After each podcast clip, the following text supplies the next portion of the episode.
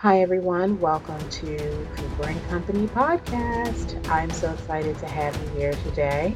Thank you for taking some time out of your very busy schedule to listen to the podcast. I want to start out, first of all, by saying thank you so much to my listeners on Ghana Music Platform, where you stream your music and your podcast. You are my largest audience, my listeners. Thank you so much for taking some time out of your day to listen when I post. I don't post all the time because sometimes I just rather post quality instead of a bunch of stuff that goes up. I think so far, I think the listeners have really enjoyed listening and I appreciate it. So, this month is AAPI month and it's also Mental Health Awareness Month. Our guest today is Kyla Zhao, who is an author. She just released her debut book, The Fraud Squad. She was born and raised in Singapore. And one of the things why I think it's important to talk about this, and I'll talk about it later with her as well, but the fact that she used the time during the pandemic. The book is a fun book, great characters, characters of substance. You don't feel like one is a sidekick, even though it's kind of like an ensemble. You never get the feeling like one is a sidekick. Everyone has a different storyline, everyone has some substance and a backstory to their character, which I love. At the end of the book, you guys, there is a reader's discussion which is very helpful and fun if you run a, book club. Even if you're just, you know, independent reader like I am, I really like the guided readings in the back of a book. I think authors kind of got away from that but I really like having the guided reading in the book because it gives me a different perspective. I want to give a big shout out also to my associate producer, Cindy Lynn. I know she's listening. She has wrapped up finals for the year. She's in her sophomore year. She is doing amazing. So we have decided that, you know, when we upload, it's going to be something that we really think people want to listen to and hear and reflect on and enjoy today's guest, author Kyla Zhao. Born and raised in Singapore, Kyla graduated in 2021 from Stanford University with an MA in Communication Media Studies and a BA in Psychology. Right now, she works in marketing and tech company in Silicon Valley, California. Kyla has an extensive magazine editorial portfolio. Previously, she was a fashion and lifestyle writer on Vogue Singapore. She has also written for the Singapore editions of Harper's Bazaar and Tatler covered the Asian Television Awards and interviewed personalities such as singer Nathan Sykes. Above all else, Kyla hopes to champion Asian representation in her works and write the characters of color that she rarely got to see and read about when she was younger. As we celebrate AAPI Heritage Month, there's no better time to do this than now. I'm excited that we're able to have this conversation today. Let's just jump right on into it. All right. Okay. Thank you so much, Kyla.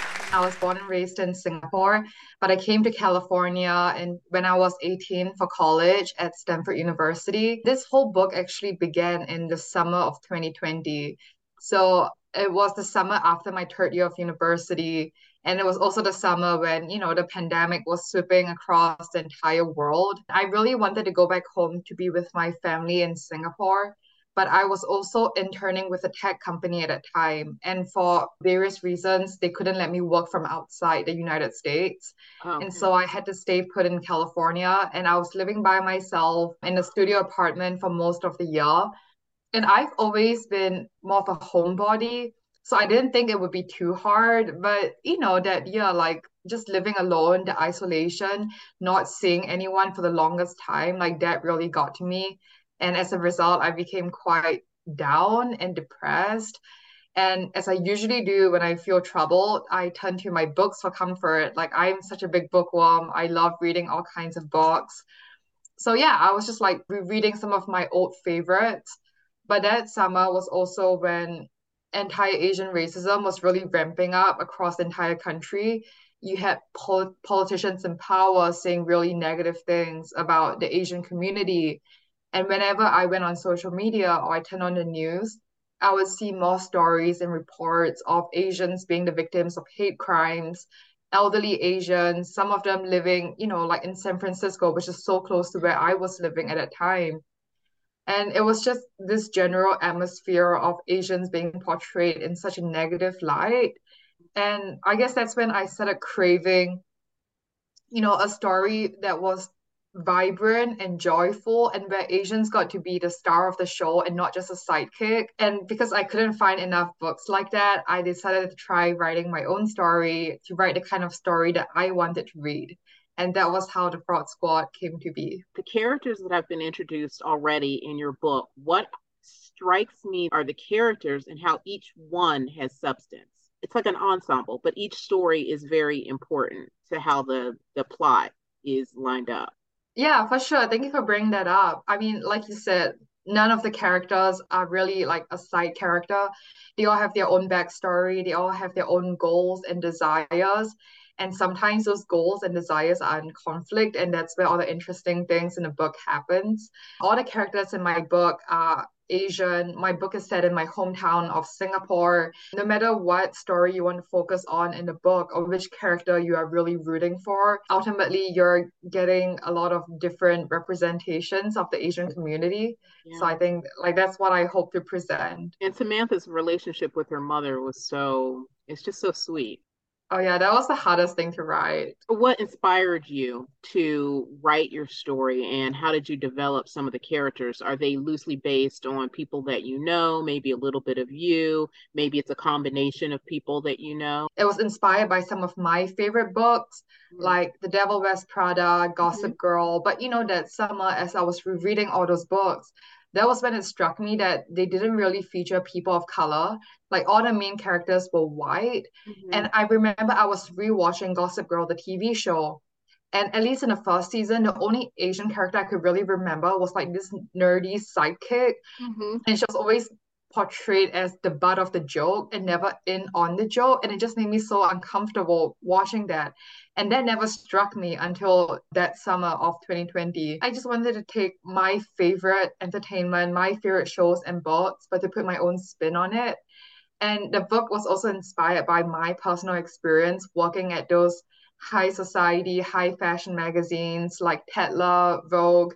I got the opportunity to observe socialites up close. I got to interact with them and I got to see behind the scenes into what they are like behind their glossy magazine photos. It was very interesting. Some of my characters are loosely based on socialites I've encountered in real life. What was the point when you wanted to say, you know what, I want to make sure that Samantha has this type of background and Timothy has this type of background.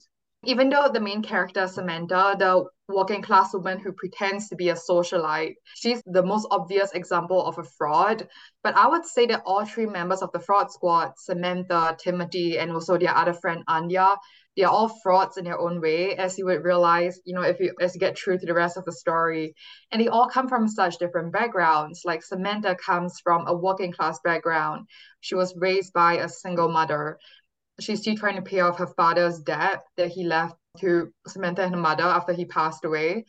But then on the other hand, you have Timothy, who comes from one of the most elite families in the country. He was raised in this environment of incredible privilege he has never gone through what Samantha has. And then their third friend, Anya, you know, she's kind of somewhere in between.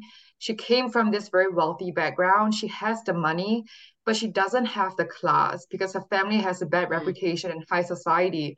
So she has one foot in the door, but not quite. Among the three of them, they cover three different points in the socioeconomic spectrum. But at the same time, they're all frauds and imposters in their own way. They're all not fully satisfied with where they are in life, and they are all yearning for something else. And that's why they decide to get together and work together. And, you know, I do think that Samantha's journey was kind of inspired by my own sense of imposter syndrome. So I come from Singapore, which is a predominantly Chinese country.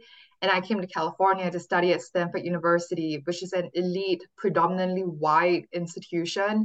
And, you know, my classmates, the people that I was living with, um, they're from some of the wealthiest families in the world. Their family names are on the sides of buildings on campuses, and it just seems so much more sophisticated. And there were definitely times when I questioned whether I deserved to be there, whether I belonged. And I guess that's what Samantha felt as she was trying to infiltrate high society.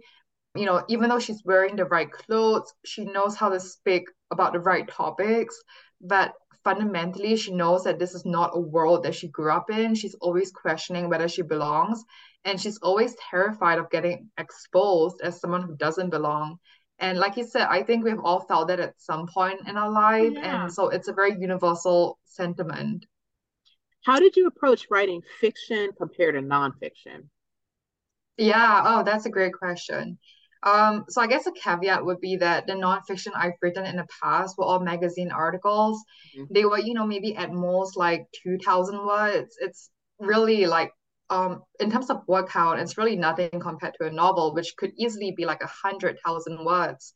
So writing nonfiction magazine articles felt more like a sprint, and writing a novel felt more like a marathon. And you really needed a lot of mental and emotional stamina to just see it through like I started working on the fraud squad in 2020. By the time it came out in 2023, I have been working on it for two and a half years. And that's why whenever authors ask me for advice, I always tell them to write about what you love and not to write what you think other people would love.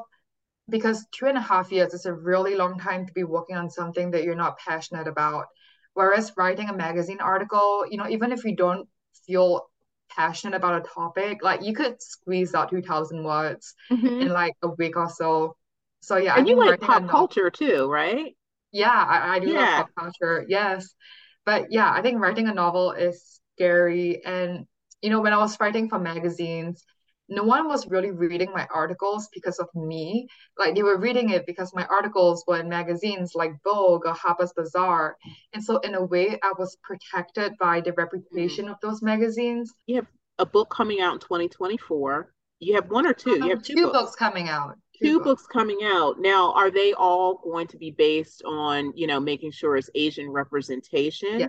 How are you going to incorporate your cultural heritage into all of your works so yeah. that each story is different? Yeah, this is something that matters a lot to me. Growing up, I was always exposed to books where the main characters were white.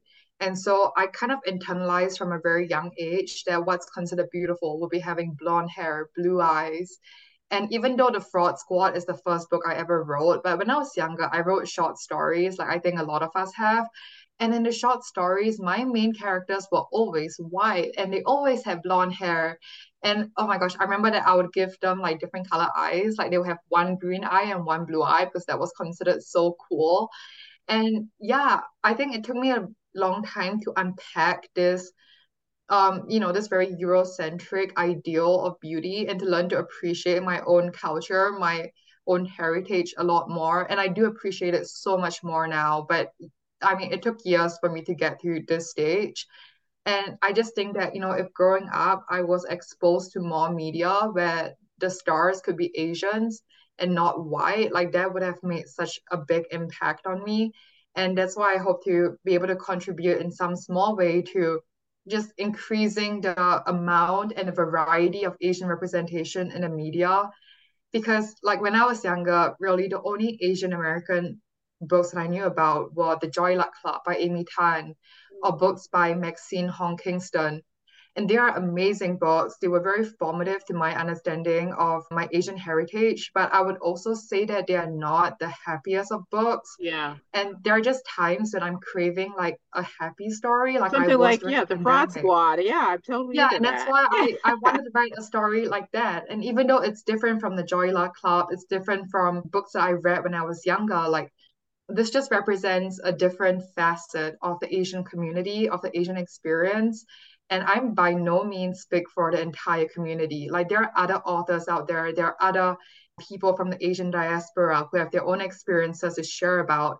And if anyone is more is if anyone is interested in understanding more about this culture, like I just encourage you to read as many books as possible from as many authors because then you'll be exposed to more variety what advice would you give to aspiring writers, particularly those who want to write about underrepresented communities? Always write a story that you want to read, a story that you want to tell. I think it is very tempting to fall into the trap of writing what is the most popular topic at this time. Like, for instance, a few years back, vampires were like the most popular topic. So everyone was writing about vampires. And, you know, it's easy to get swept up in a trend but you have your own unique story and your own unique perspective that only you can tell. So write that story instead of chasing after a trend.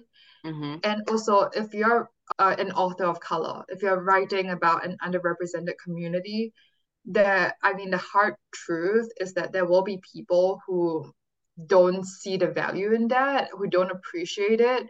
They will try to make you change certain parts of your story to make it more appealing to the general public or whatever. Like that has happened to me when some people wanted me to change like the ethnicity of my characters and to not set it in Singapore but to set it in the United States.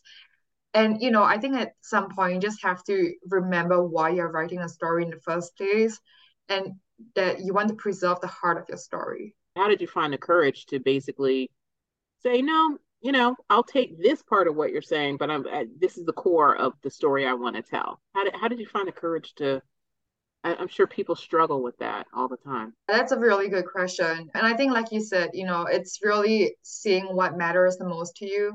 Like I'm a literary agent. I work with publishers. I'm always, I'm constantly getting feedback, and it's really just about extracting what means like what speaks to you from the feedback and knowing what to take and what to kind of just set aside. And i mean i've made tons of changes to my stories. I've rewritten like some of my books completely. And a lot of times i find that my publisher and my agent give great feedback. And to be honest yeah i think i've agreed with almost all, all of their feedback. But I remember when I was looking for a literary agent, there were some agents who asked me if I would consider, you know, just like making some of my characters white setting my book in New York high society instead of in Singapore high society because people don't really know anything about Singapore high society.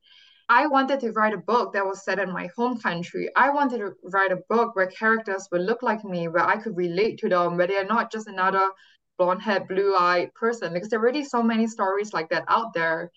And, you know, if a publisher doesn't see the story the way I do, it means that they're not the right partner. Mm-hmm.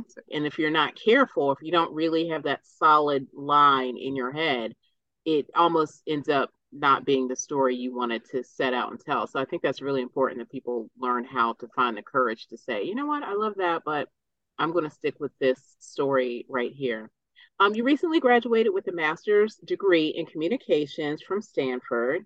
How has your academic background influenced your writing, if at all?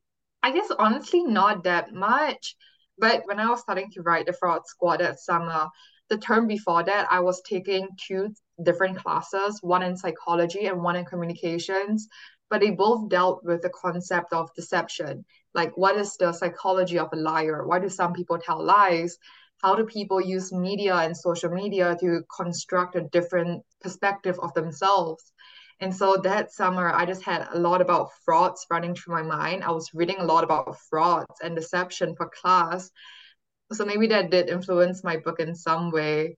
And I think, you know, psychology is always just fun to think about. Like, people are motivated to do different things for different reasons. And I think having that base understanding of human psychology allows me to see the world through the eyes of my characters, even when some of my characters are so different from me. What books are you currently working on? I know you shared that you're working on two books, and can you yeah. give us hints about what the readers can expect from your upcoming project? Yes. So, my next adult novel is coming out next January, but you can actually pre order it now.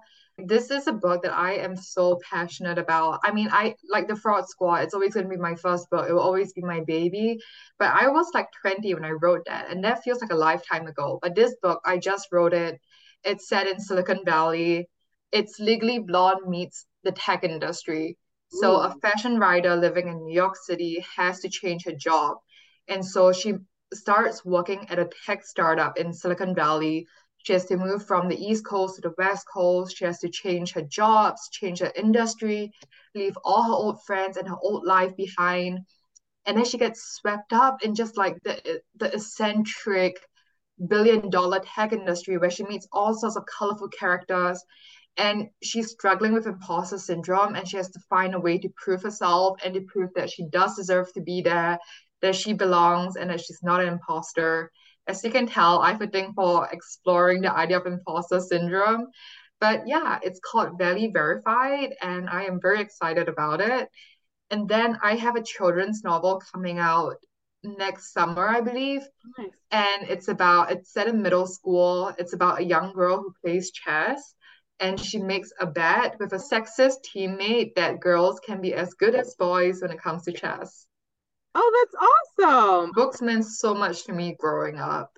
Who are some of the authors or books that have inspired you in your writing journey? I know you mentioned Amy Tan sometimes you just want to look at it from a different angle. You just want yeah. something fun and vibrant instead of, you know, being taught a lesson. Yeah. And I think that's amazing thing, right? That there are different books out there for like different readers when you're yeah. craving things.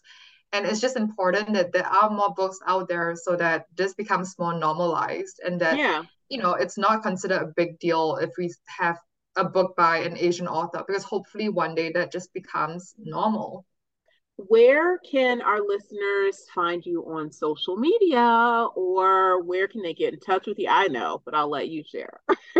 okay. I honestly, I think I'm on like every social media platform out there. You can find me on Instagram, Twitter, TikTok. I also have a website and a newsletter. I'm going to have all the links, all of Kyla's information there. So thank you so much, Kyla, for, for joining me today. And I really appreciate the time you took to just respond to my, my email. And you guys, you have to go to tell about your website.